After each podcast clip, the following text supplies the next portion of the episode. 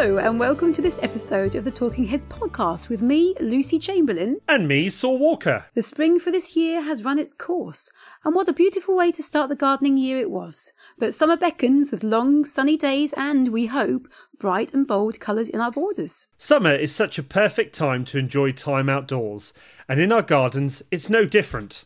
All those plans made during the colder months come to fruition as fruit and flower burst forth, and gardeners up and down the land can sit back only for a quick cuppa and enjoy these most jubilant of months.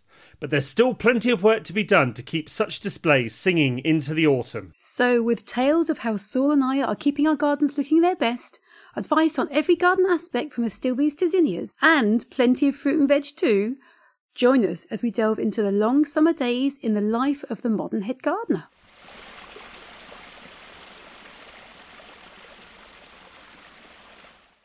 Hello, Saul. Welcome to another episode of the Talking Heads podcast, now uh, renamed the the Sweaty Talking Heads podcast because I haven't stopped. I don't know about you. I'm going to put it out there straight away because oh my goodness, it is foist. I think foisty is the word I can use in Essex at the moment because there is rain imminent. Rain is due to come on Wednesday. So by the time this podcast comes out, which is Saturday, I will either be very grateful for the weather forecasters or I'll be shaking my fists at the television going, why did you tease me? So yeah, we had a little bit of rain today, just enough so that I could smell our magic favourite word of petrichor. Um, geo, it was, a, I, I could sense the geosmins. Geosmins. That's it. Thank you. I'm getting there. Um, so yeah, it was great that we knew rain was coming today, but we also knew by the percentage risks of it on, on our phones that actually it was just going to be more of a, like I say, a tantalizing waft of, of, of rain, which it did.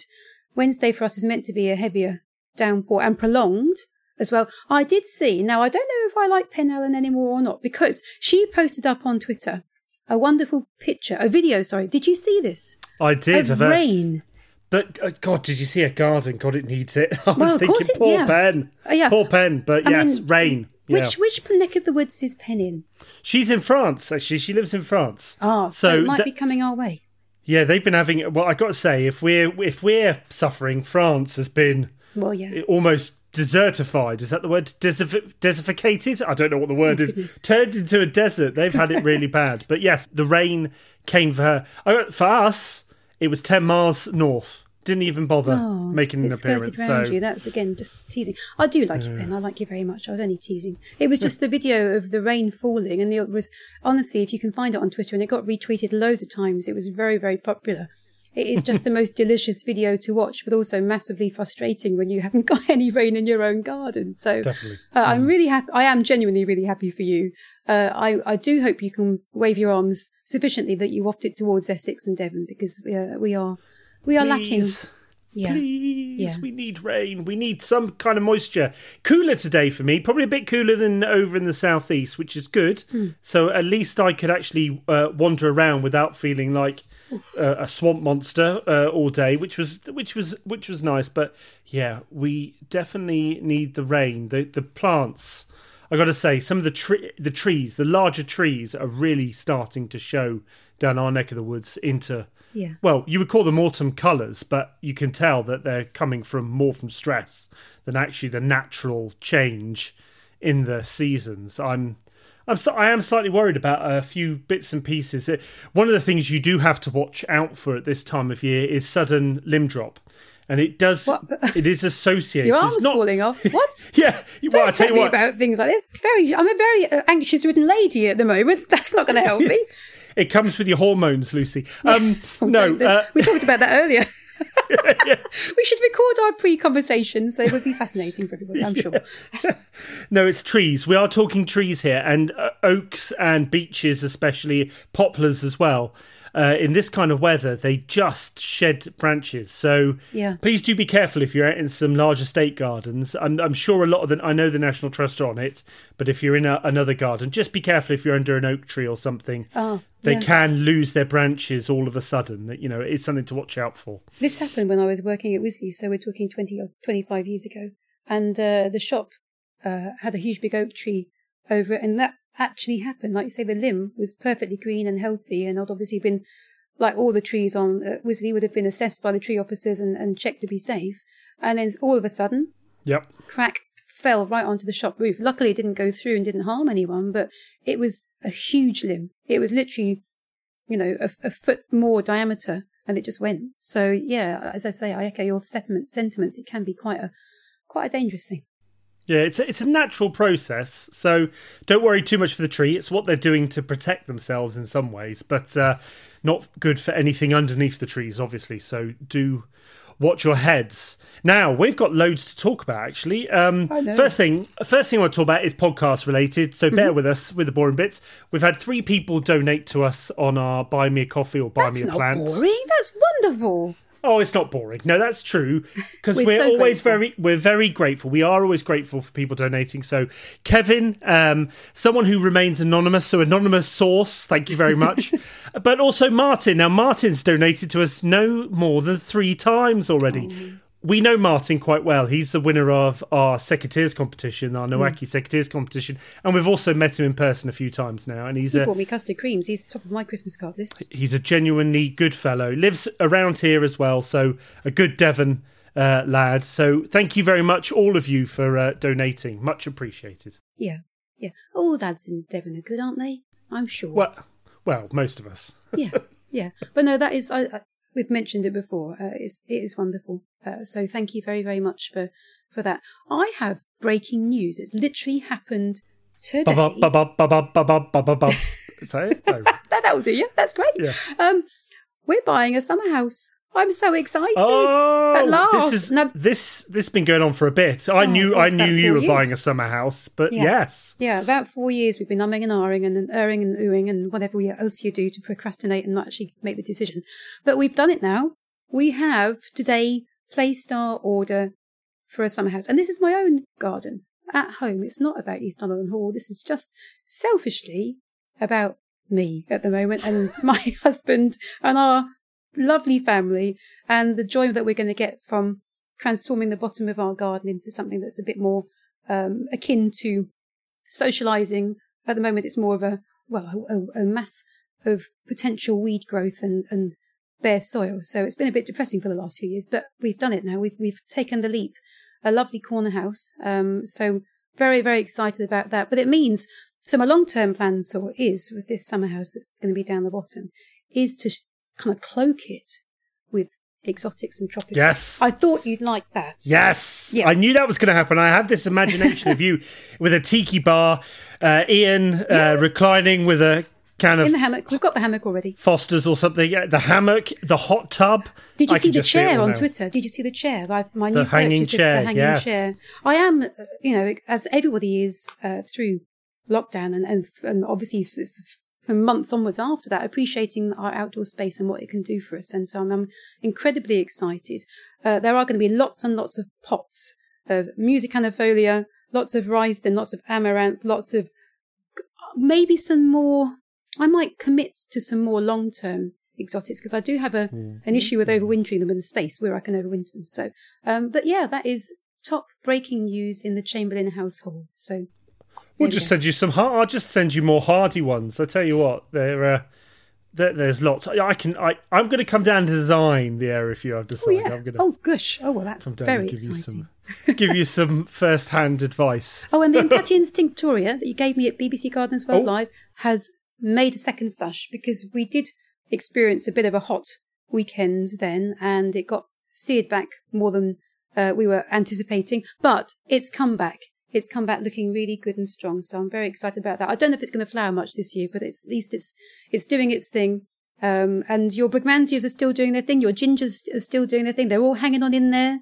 Uh, my Szechuan pepper, I'm not quite sure what's going on there. I need to get to the back where I've stashed all the pots. Um, it's looking a bit autumnal, so I don't Oh, know what's going on with that. Its drought tolerance has been tested to the limits this summer, so yeah. Well, we're looking forward to seeing more of the uh, the summer house.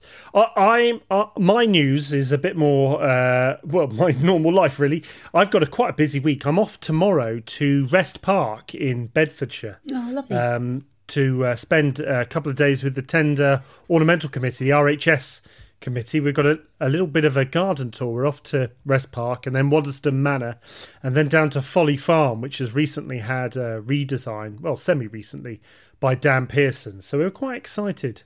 Quite excited to be out and about again. It's been a couple of weeks since, uh, actually, it's probably, yeah, Gardeners World Live was probably the last time I broke from the Devon borders to actually go and do things. So that's quite that's quite a bit of time ago now. So it'd be nice to get out. Hmm. And then later in the week is the RHS Rosemoor Flower Show, where I am building a stand for the Hardy Plant Society. Oh wow, how exciting! Yeah, that should be good. I, I'm looking forward to. I am. I'm just looking forward to getting out of Stonelands Garden. I think we've mentioned loads of times that our gardens are great. We love them and we love being there, but there's nothing better than getting away just for a couple of days, getting some inspiration, some new ideas, meeting friends, whatever it is, uh, some other garden activity.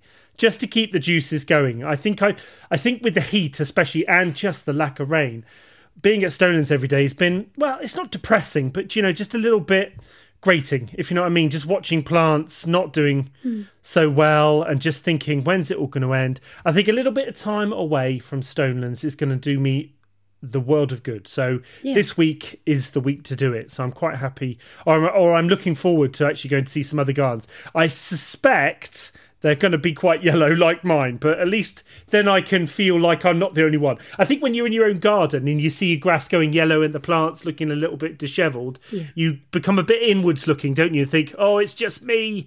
Oh, everyone else is doing so well, especially when you look on social media or things.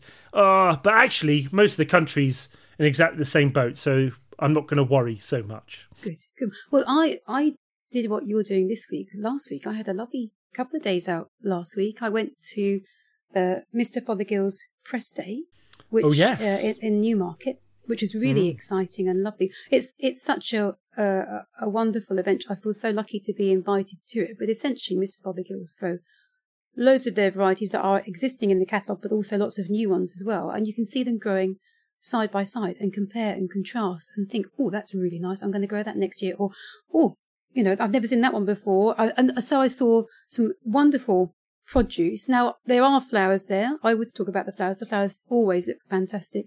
Um, but I was particularly taken by, there was a watermelon that I think Oh. is going to be really exciting and an amaranth. I'm trying amaranth this year for the first time and I'm of the understanding that the winnowing process can be a little bit tricky. I'm very mindful of that, but I, I just want to try and see for myself what it's Yeah. like. So, of the two edibles that I, you know, have, I think I mentioned them on Twitter. If you want to see the variety names, it's all photographs of them and, and variety names on Twitter, all the details there. But such a, a lovely day, and all your peers are there as well. All the other, you know, sort of like gardening journalists are there. So we have a, a lovely chat. They lay, lay on a fabulous lunch, absolutely fabulous lunch. So that was wonderful. There was even a Suffolk Punch horse there because they were launching Oh. a new oh. sweet pea, and it had links to Suffolk and the Suffolk Punch Horse Trust, I think was the official name for it, and funds were going from the sweet pea sales to to that, which was really, you know, Oh, I love the fact that Fothergills do that as a seed company. That's so to be.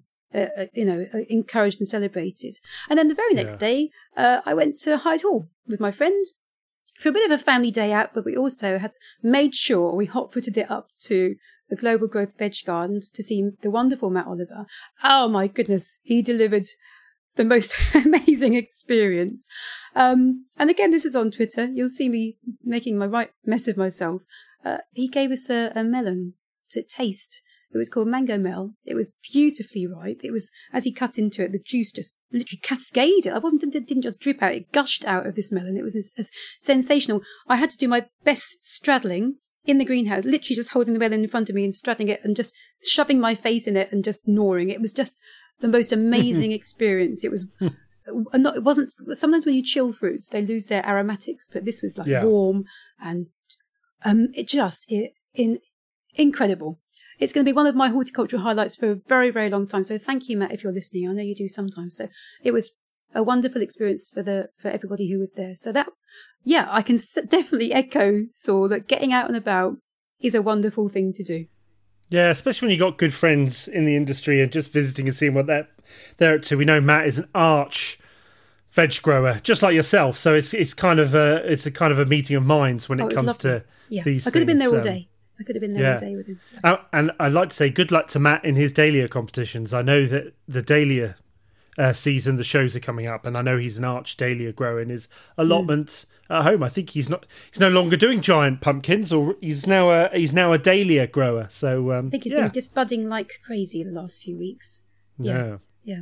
Yeah, so good good luck to him. So yes, lots to do, even though we are all a bit warm doing it. But um, it's good to know that we can still get out and about and do all things horticultural. And we should say that in a couple of weeks we're going to be at Audley End for um, Gardeners World uh, Autumn Fair. Yes. Uh, we bring, we will record a, a session from that. But um, if you're going, come and see us. That's all I can say. Come and say hello. Yeah. And, it would uh, marvellous to say hi. Are we? Are we going to say bring biscuits? that, that backfired on us last time. I don't think, I, I don't know, you've got your definition of backfired is very peculiar. I thought it was fantastic. I got about six double packs of custard creams. I was very happy. So, you know, by all means, if you fancy bringing some custard creams for me, obviously Saul's now put it out there that he doesn't want any hobnobs. He's No! fine with that. So, No, but, do that. you know, I'm, I'm very happy to be the recipient of my favourite biscuit. okay, yes, please do chocolate hobnobs, especially. Oh, sorry, Uh, yeah. much much wanted. Right, let's move on to something more horticultural because um, you can't help but notice that uh, dry weather is dominating most of the news, or it has done for a bit of time, and we are starting. Well, actually, we are in drought. Uh, this Yeah. part of the country, uh, Devon and Cornwall. Is part of the group of counties that have officially announced that we're in drought. drought. I don't think Essex was on the list when I, I looked at it. so. No, no. I know that It's probably just hose- permanent.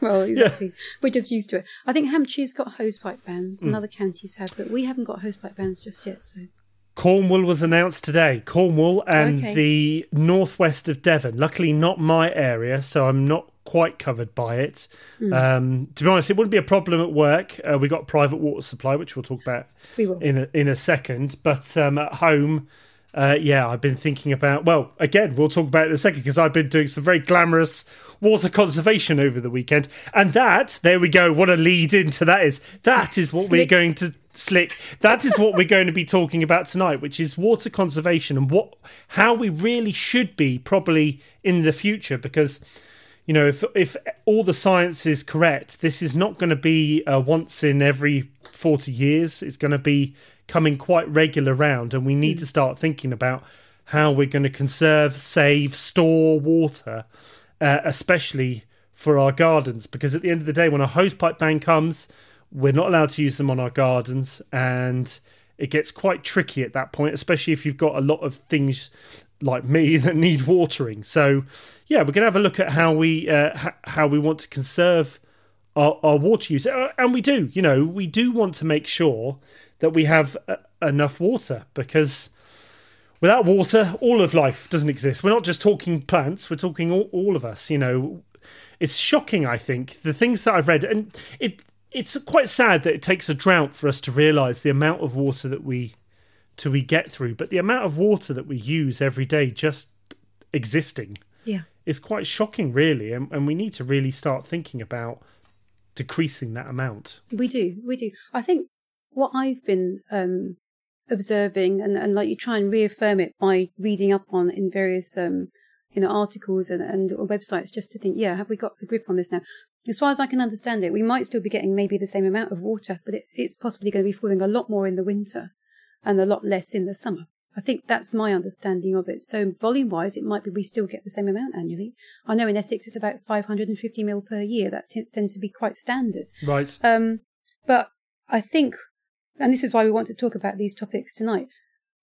If it all falls in the winter and we're not ready for it and we're not conserving it or, or collecting it and harvesting it, uh, come the summer, we're going to be in a muddle if we love our gardens. So, yeah, we've talked about drought resistant plants and the modification. So tonight is more about the watering and the conservation of, of that and how to, for me, collect it. Um, one thing I did at the weekend, uh, and this is such a simple thing that everyone can do, and maybe lots of you are already doing it. I just bought myself a trug, a square trug, to sit to sit right by my kitchen sink, and it sits nicely in a little corner. It's all very uh, convenient and out of the way. And what I'm doing now is collecting all the water that I'm using for washing veg or um, even washing up. I don't put much detergent in my my washing up water, uh, and the volume of stuff I'm collecting. You know, even when I've been cooking veg and then I drain the water out, once it's cooled down, it can go straight in there as well. It's absolutely perfectly fine. Uh, volume of water I've been collecting in the last couple of days, I really was surprised at. It actually made me realise how much I tipped down the sink. I was, I felt embarrassed to not have realised it before. Uh, we're on water meters. Most people are now on water meters. And, um, a, it saves money. We all know our utility bills are going up, but also it's going to save the lives of my plants. I've been, as you have, Saul watching plants curl up and die in my back garden. I, my policy is I, I, do try not to water too much. Um, I've always been of the mindset of to try and grow plants a little hard. You know, don't try and Yeah. give them too much because then they become dependent on it. But saying that, yeah, there's been things that have been shriveling up and I don't know if they're going to come back or not. But my approach now is right. Okay, let me collect some water. And what we this is called grey water. We should clarify that this is what we what we're doing here. What we're talking about is using grey water in the garden, which is something that during times of of drought is what we can do. Um, but yeah, that's a mindset that I'm just really really embracing, and it's so simple and straightforward. Uh, with detergents, I, I just want to clarify because I'm keeping the soapy water, and uh, when I was at, at Wisley, so this is like I say about 20, 25 years ago, the advice then was um, that, yeah, or sorry, you can keep water that's got detergents in it, but you must then use that on different areas of the garden. So to rotate it round. So you're not just giving one plant Yeah. all the soapy water and again, again and again. Move it round so that it doesn't accumulate in the soil too much. And um, I hadn't realised this has changed from when I was giving out the advice 25 years ago. You can actually now use the water from your washing machine, even though it's got detergents in it. You can actually, if you're a bit savvy with your plumbing and your pipework, you can collect the water from your washing machine.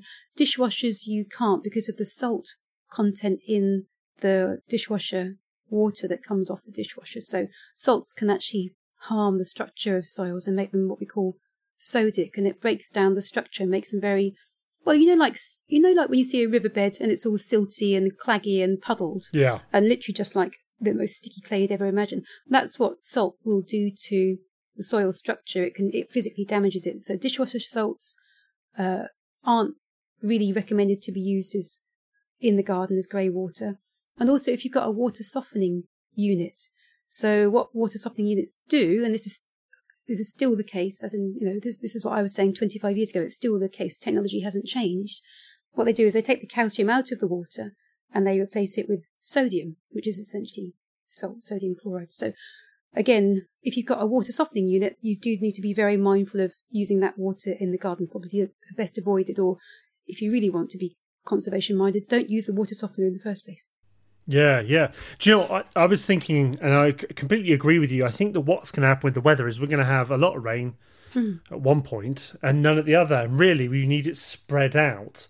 It's the extremes, isn't it? That's what's Yes. really, I think, that's what climate change for the UK is going to mean. We're going to have these extremes. Exactly. And, yeah. and and I think the real problem for us to grip is how we're going to store water for the from one period when there's too much hmm. to the next period where there's too little. And I think that's quite hard in gardening as well. Obviously, we've been doing it for many years. You know, we have water butts, we have ponds, we have ways of storing water, but I don't think we have ways of storing a lot of water actually in horticulture. Hmm. And what we tend to find, and I, I've definitely found this out talking to other people, is for that first three weeks of when we had no rain, fine, water butt kept us going.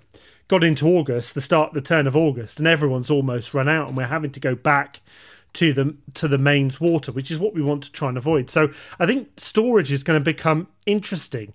Uh, lots of people have turned to these uber-sized, almost commercial Yeah. water storage things. You can either sink them in. I've seen them sunk in the garden. Some people dress them up or put a bit of fencing around them and things. I think they're getting more prevalent. I think they can hold something like two thousand, maybe three thousand liters of water. Mm, and that's great.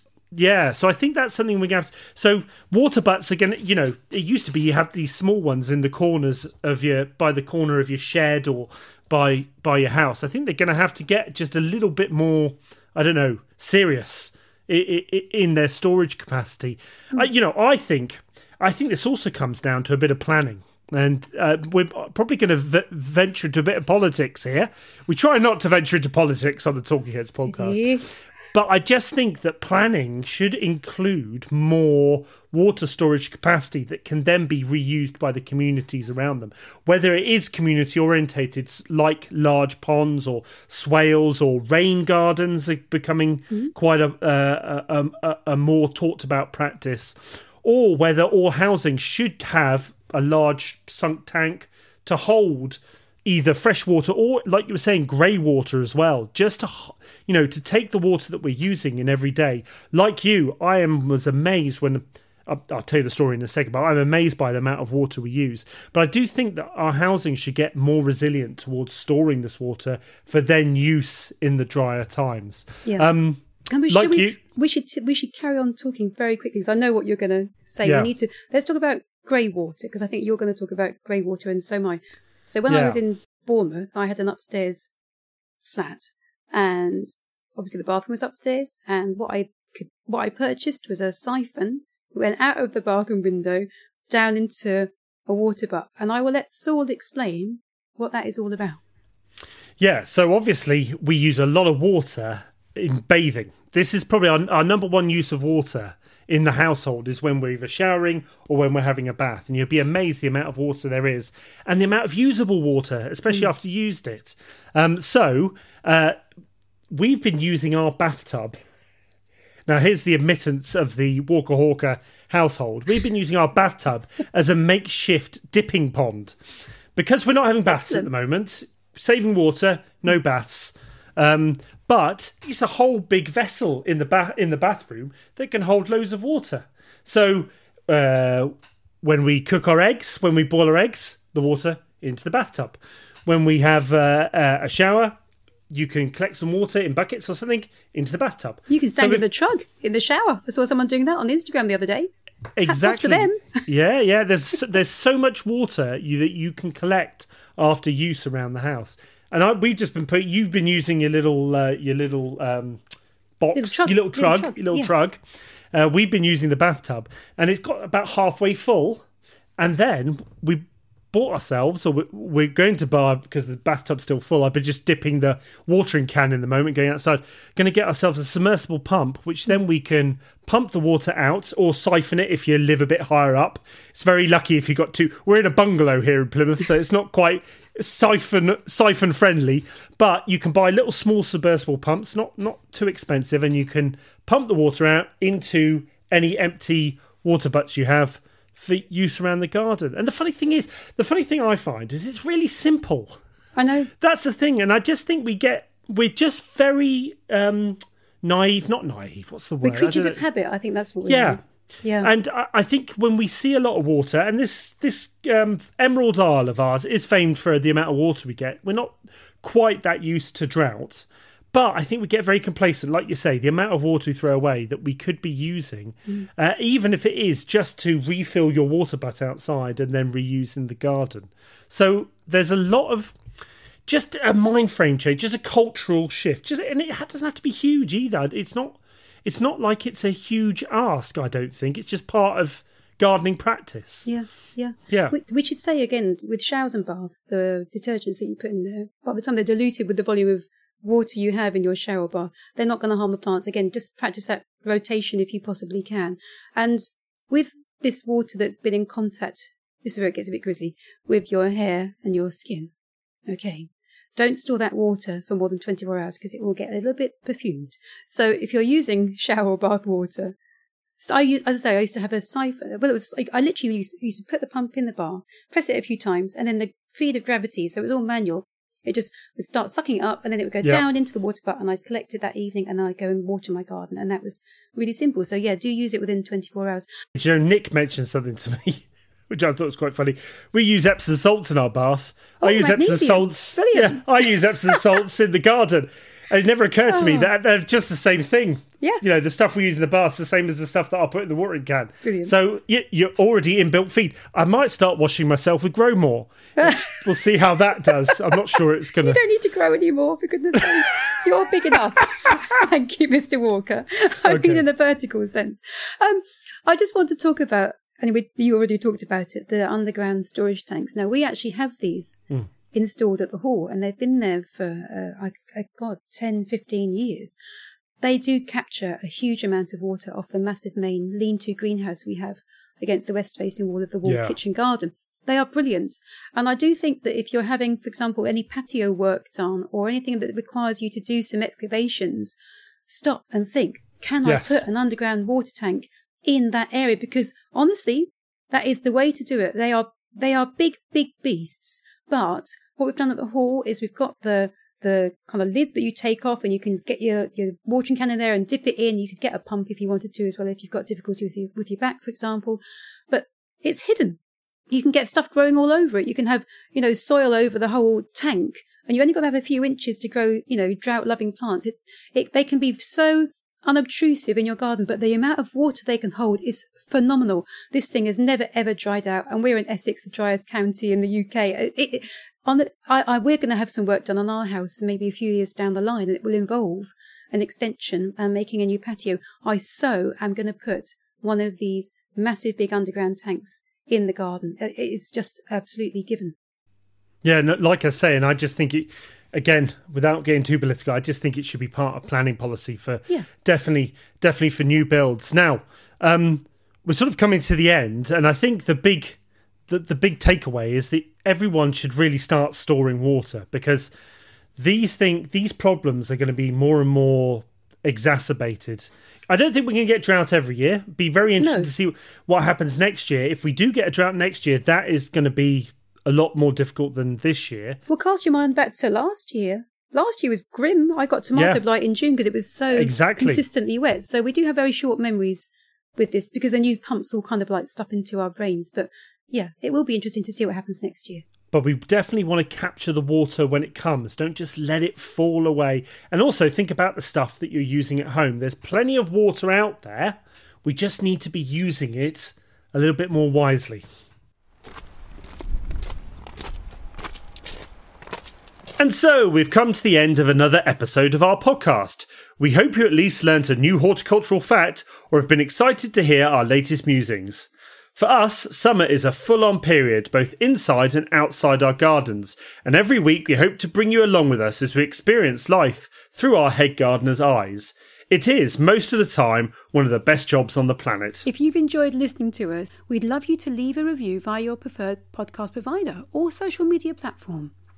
Interact with us via our Twitter accounts at Gardening Saul and at Head Gardener LC. Lucy is also over on Instagram, again at Head Gardener LC.